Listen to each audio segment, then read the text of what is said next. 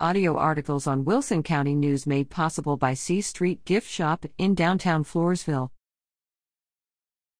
Storm winds strike. Storms that caused damage across Texas in the overnight hours March 2nd to 3rd leave a birdhouse atop a pole leaning drunkenly outside the home of Elmendorf Alderman George G. Jr., where some small tree branches also fell.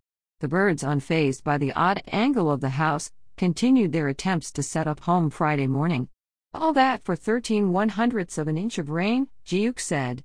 Little rain was received locally before the storms blew eastward, continuing their damaging trail.